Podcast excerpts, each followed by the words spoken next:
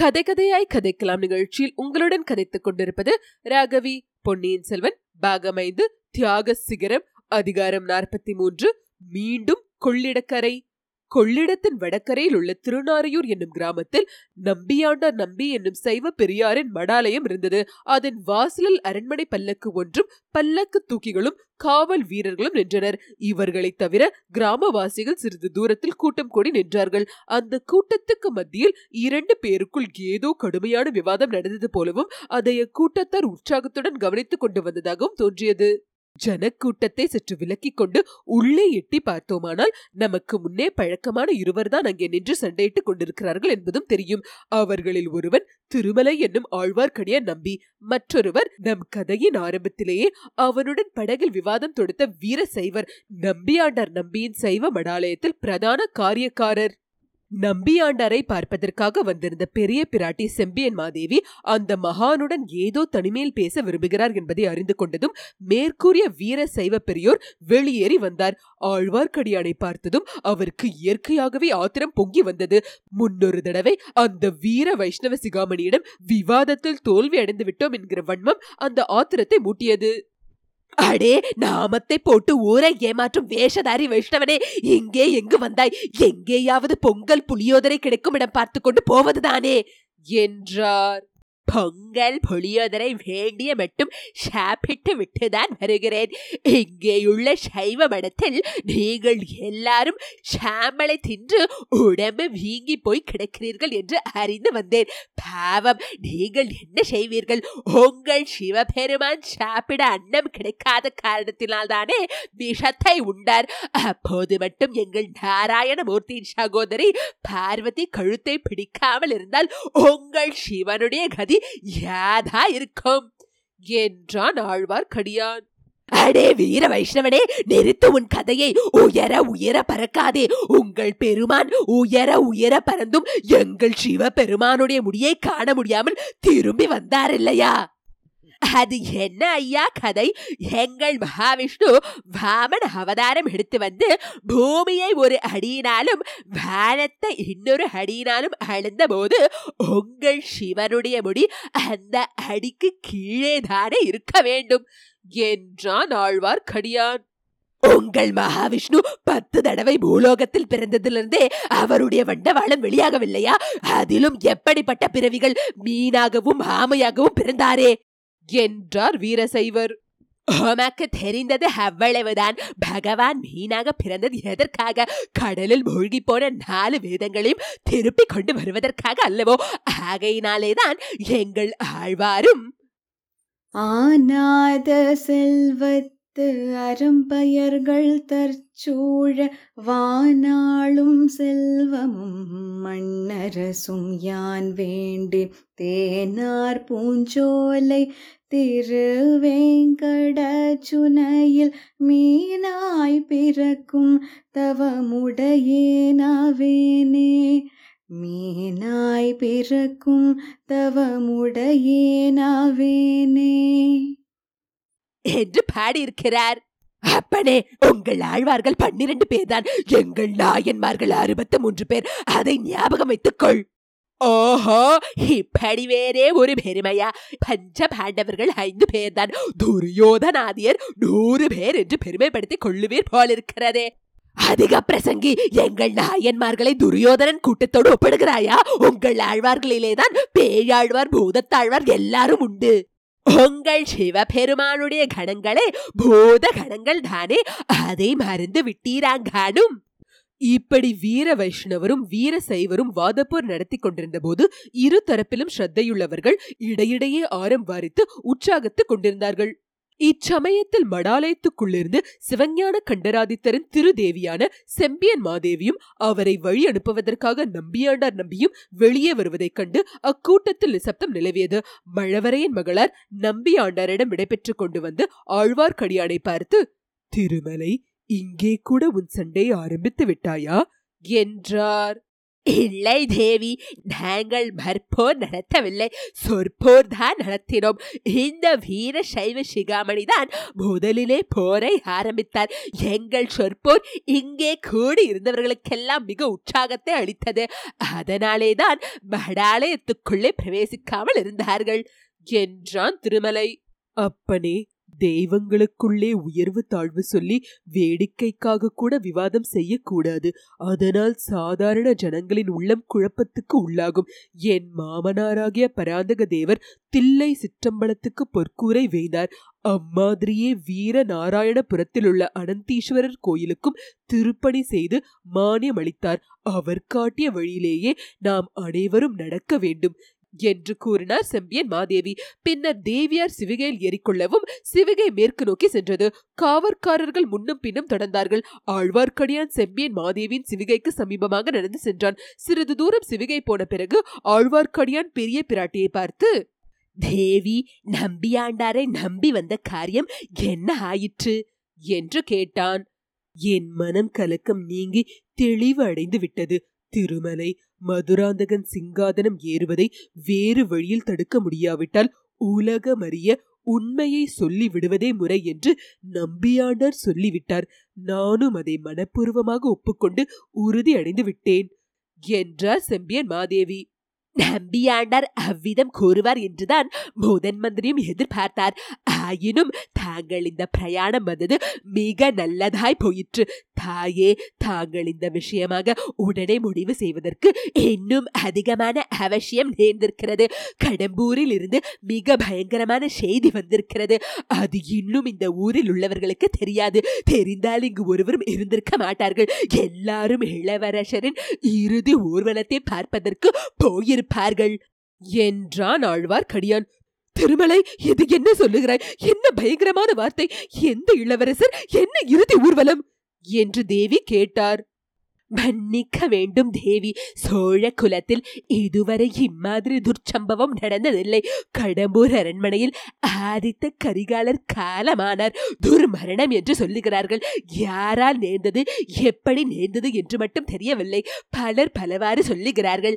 ஆதித்த கரிகாலர் அகால மரணம் அடைந்த பிறகு கடம்பூர் அரண்மனை முழுவதும் தீப்பிடிந்து எரிந்து விட்டதாம். இளவரசரின் சடலத்தை தஞ்சைக்கு ஊர்வலமாக எடுத்து வருகிறார்களாம். திருக்கோவிலூர் மலையமான் கடம்பூர் சம்புவரையரும் அவருடைய குடும்பத்தையும் சிறைப்படுத்தி அழைத்து வருகிறாராம். ஊர்வலத்தில் ஒரு லட்சம் ஜனங்களுக்கும் மேல் முன்னும் பின்னும் வருகிறார்களாம். அவர்கள் கொள்ளிட கரைக்கு வருவதற்குள் நாம் இந்த நதியை கடந்து விட வேண்டும்.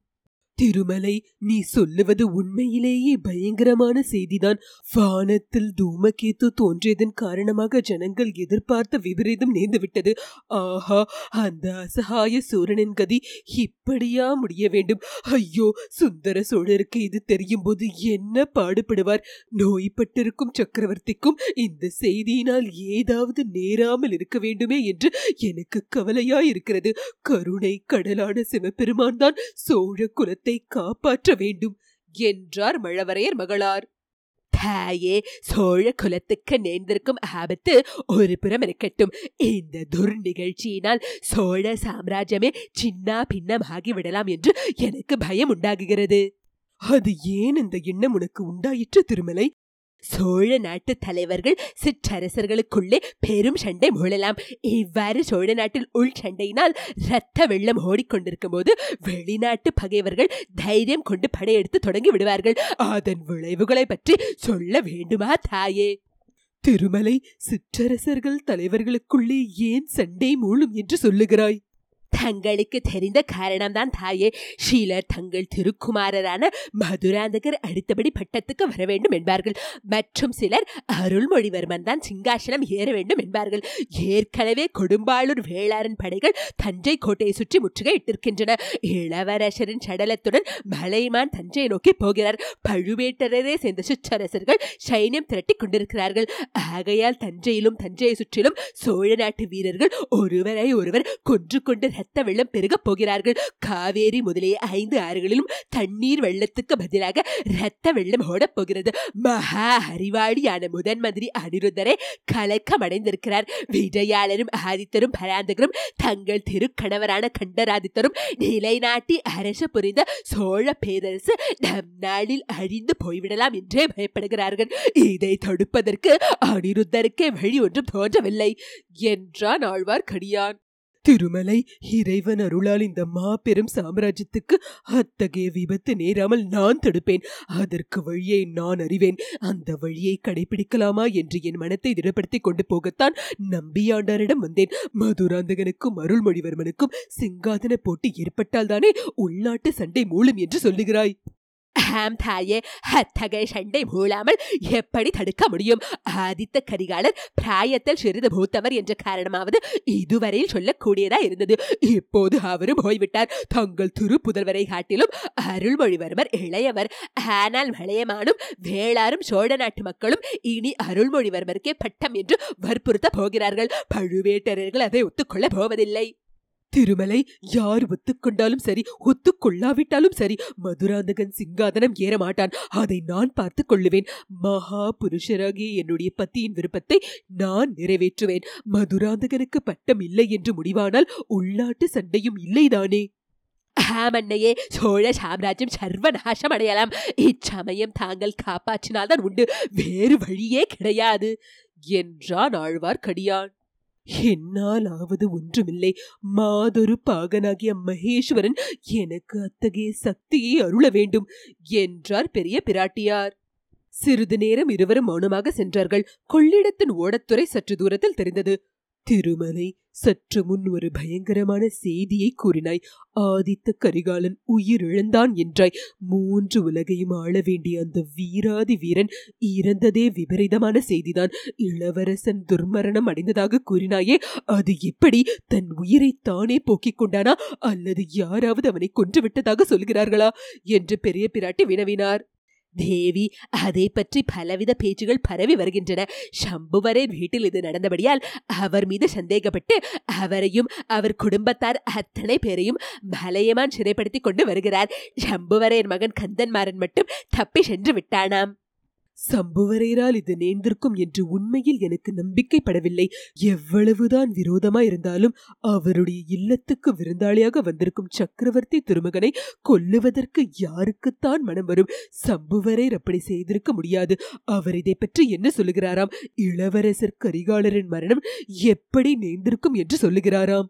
தேவி பழையாருக்கு முன்னொரு சமயம் வானர் குலத்து வீர வாலிபன் ஒருவன் வந்திருந்தானே நினைவிருக்கிறதா அவனை குந்தவி பிராட்டியார் ஈழ நாட்டுக்கு கூட ஓலையுடன் அனுப்பி வைக்கவில்லையா ஆமாம் ஞாபகம் இருக்கிறது அவனை பற்றி என்ன இளவரசரின் உயிரற்ற சடலத்துக்கு அருகில் அந்த வாலிபன் தான் இருந்தானாம் ஆகையால் அவனேதான் கொன்றிருக்க வேண்டும் என்று சம்புவரே சொல்கிறாராம் திருமலை அப்படி ஒரு நாளும் நேந்திராது. அந்த பிள்ளையை பார்த்த ஞாபகம் எனக்கு இருக்கிறது.